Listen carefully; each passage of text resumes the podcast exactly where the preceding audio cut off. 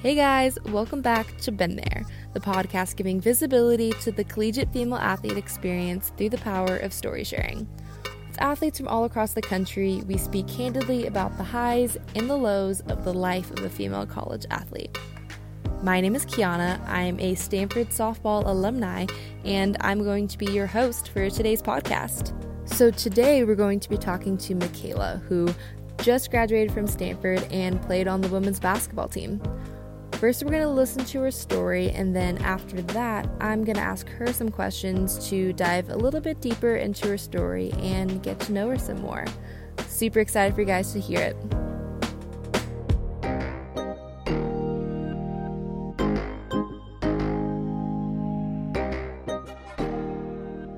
So, I was probably about six when uh, me and my family first realized that I had obsessive compulsive tendencies. And I didn't really find out how um, severe it was till I was a teenager and things started to to ramp up in terms of uh, in terms of my symptoms.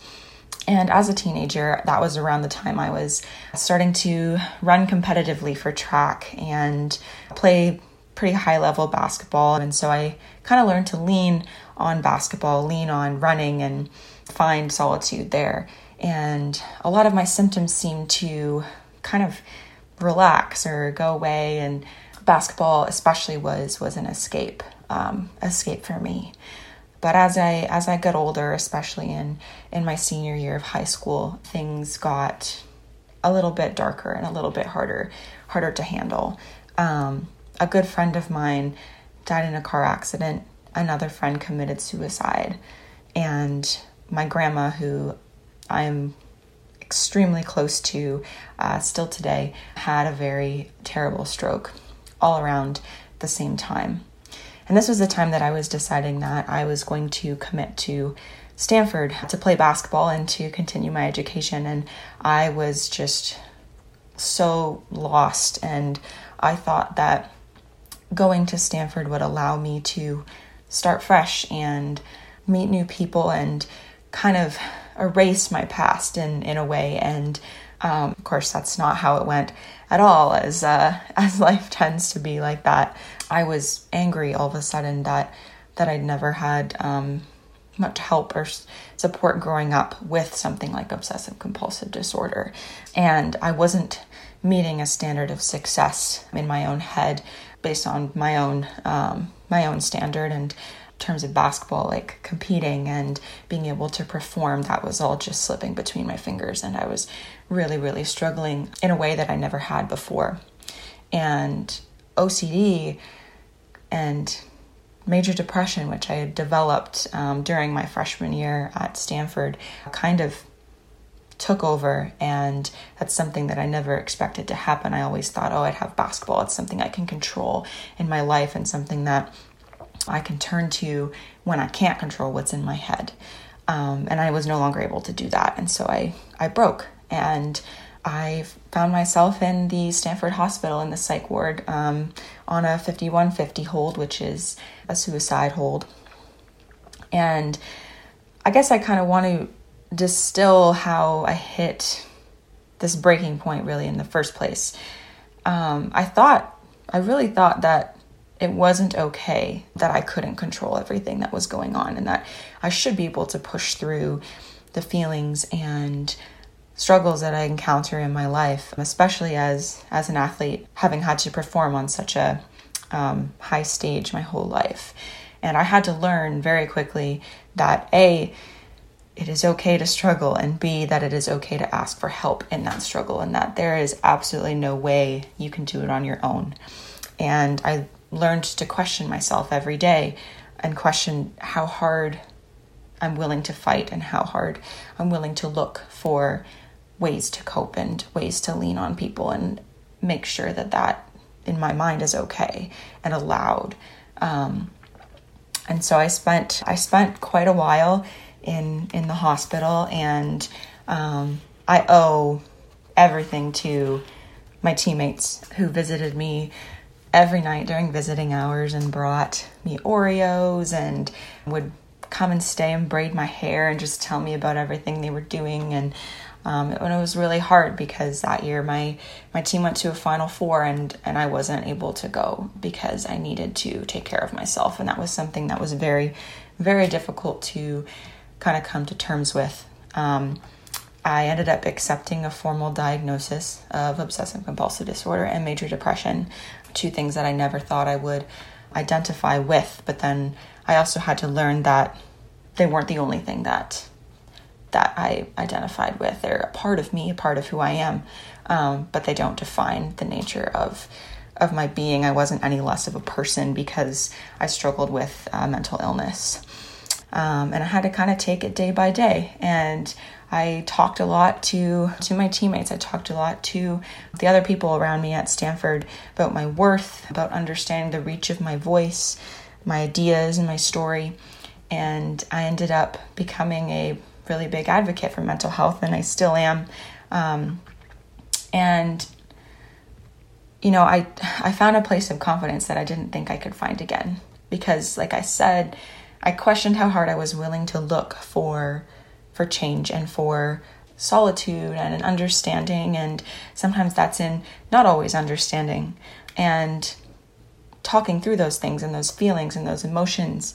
I like to use the analogy of like running a really hard conditioning test. Like the first time you ever do it, it sucks and you feel it in every fiber of your body. But then the more you the more you do that test, it doesn't necessarily get like physically any any easier. It still makes your legs hurt and the lactic acid kicks in right away, but you know what to expect.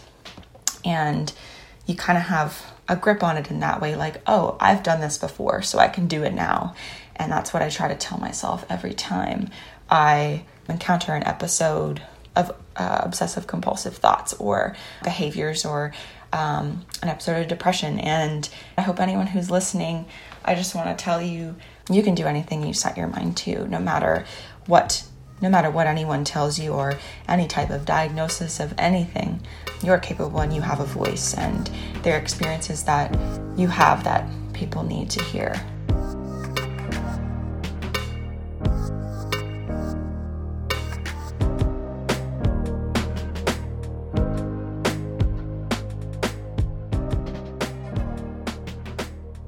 So, first, I want to say thank you so much for being here today. I found the strength and encouragement of your story so inspiring, and I'm just super excited to be talking with you more about it today.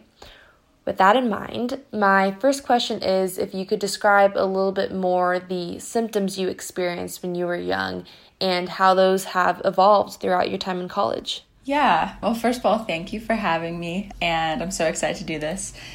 I guess in terms of symptoms, I didn't really struggle with with depression much until I was a bit older. So I really had more concrete obsessive compulsive symptoms and they have definitely changed as my life has changed and I've had more responsibilities growing up.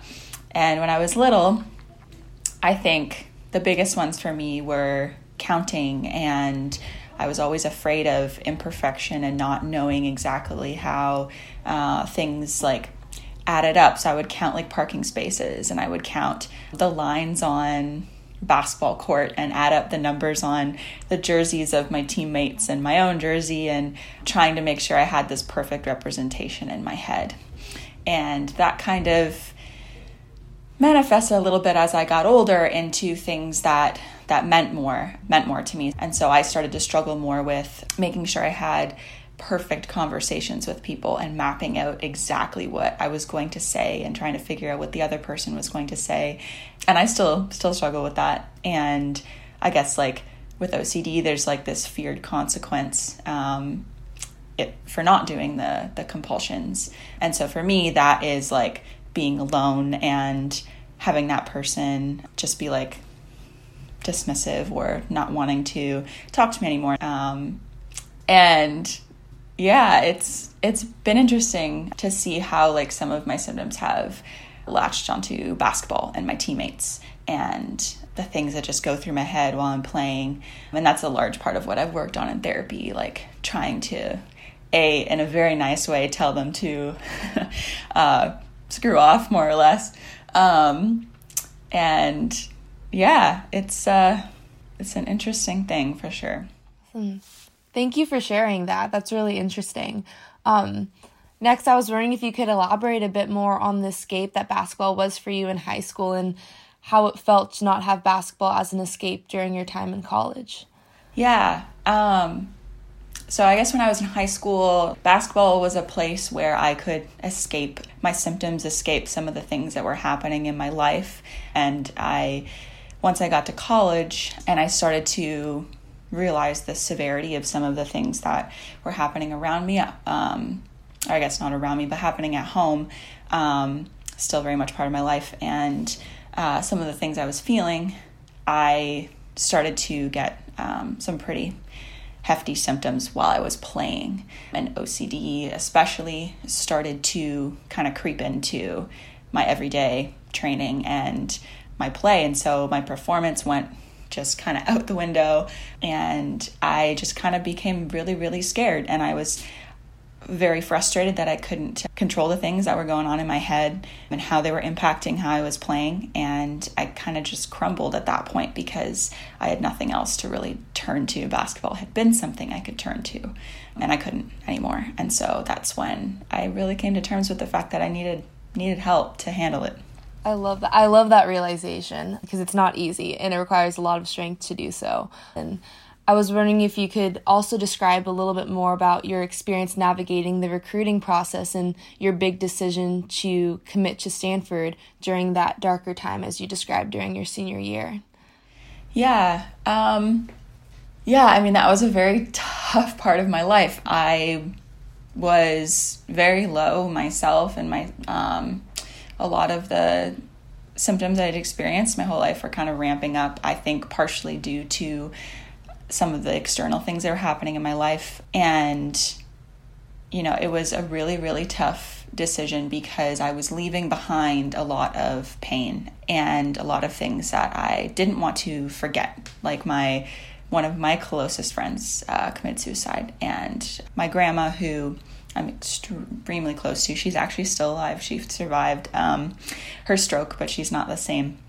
Um, and I just I didn't want to leave leave that behind, but at the same time, I wanted to escape it and I wanted to go somewhere where I could maybe completely like start new and forget about um, everything that was going on and including the things I was feeling. And I figured that by going so far away, literally Stanford's like on the other side of the continent from where I grew up, that like by starting fresh physically, that I would also mentally and that was not how uh, how that played out.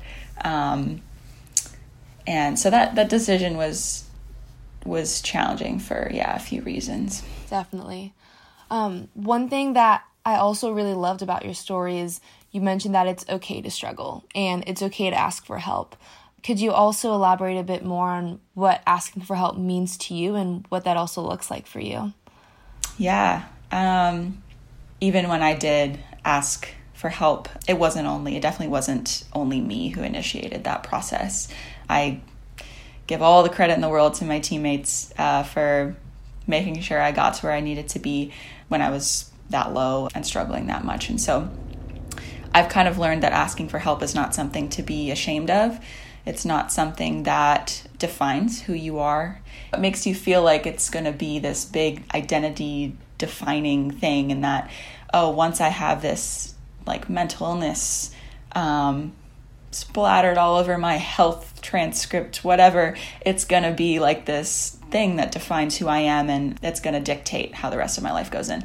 that that was my my mindset. It's not now, and especially seeing like you know mental health is is kind of one of those up and coming things that people are starting to talk about and understand and being like okay this person has X mental illness struggles with whatever, and that's that doesn't make them any less qualified for a job or make them any less qualified to play a sport. And so I think it it means a lot, especially when when other people ask me for help. I kind of like feel that full circle and being like, okay, they're they're opening up and and this is what I was so afraid of doing. But yeah, I think it's a very like under talked about thing what it actually means to ask for help and what it actually means to provide it too that's awesome. That's so beautifully said as well and i couldn't agree more. I was also wondering what it was like for you to receive your formal diagnosis of ocd how did you feel? What allowed you to eventually accept that label? And did that label change anything for you afterwards?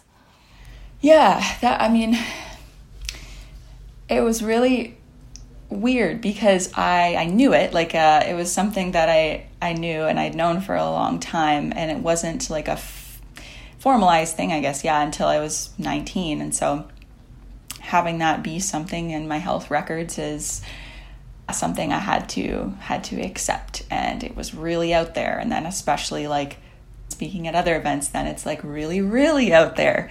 And yeah it, accepting it at first was was very hard. And it's kind of hard to i guess explain what what the emotions were at that time because i was in the hospital and uh, really going through it. But afterwards i was like okay like this is me this is a part of me and i walked out of there like yeah we're gonna do this. And I it's like this you know, the little angel demon thing on your shoulder like we're gonna we're gonna handle this and and it's yeah and it's gonna be okay. I mean I had all the help in the world to see that though so definitely wasn't only only me figuring that out. So cool. And okay this might be my favorite question You've talked so much about your teammates already. I was wondering if you could tell me more about them and what they mean to you. Oh goodness. I I could go on for like so long. They mean so much to me. I don't have like the appropriate words to describe that and describe what it feels like to have their support and have had their support for the past 4 years. And you know, I think about like being in the hospital and having these very strict visiting hours from like 6 to 8 and they'd be like waiting right there at like 5:58 ready to like run into my room. And like they came every day and they brought like all my favorite stuff and like braided my hair. And they'd sit and wait with me right till the end. And like I think about things like that. And I think about them like hugging me in the middle of practice when they can tell I'm having a rough time and you know, some days are better than others with handling the things that come up in my head while I'm playing. And they were always so respectful and so encouraging during those times. And like they rolled out to every single thing I spoke at or and read have read everything I've written. And yeah, I just I mean those are really concrete examples, but um, I just don't have the words, yeah, to describe how much they mean to me and how much they've helped me um, stay positive these past uh, four years. I mean, your love for them is clearly evident, and obviously their love for you is super evident as well. And so I'm so glad that you experienced that and you guys have that team culture because that's definitely something special. And for my last question, do you have any advice or words of wisdom for someone who may be experiencing something similar to you right now? Yeah. Um, I would say the biggest thing is hope, which is extremely hard to hold on to, especially right now, given the circumstances we're in, just in the world in general. But hope and finding something that gives you hope to hold on to. Everyone I've talked to, I've told them like about this little thing that I have, like that I do. And it's just like this little box that I have on my desk. And every time I think of something that I love or that makes me happy, and it can be people, places, things, I just write it down on a little sticky and I put it in the box. And that box is like very full, which is incredible. And every time I'm struggling and I'm feeling hopeless, lost, anything, I just dump it on the floor and I start reading them. And that that is like the best like advice I can give is to just hold on to something that gives you hope for the future and keep fighting and never give up.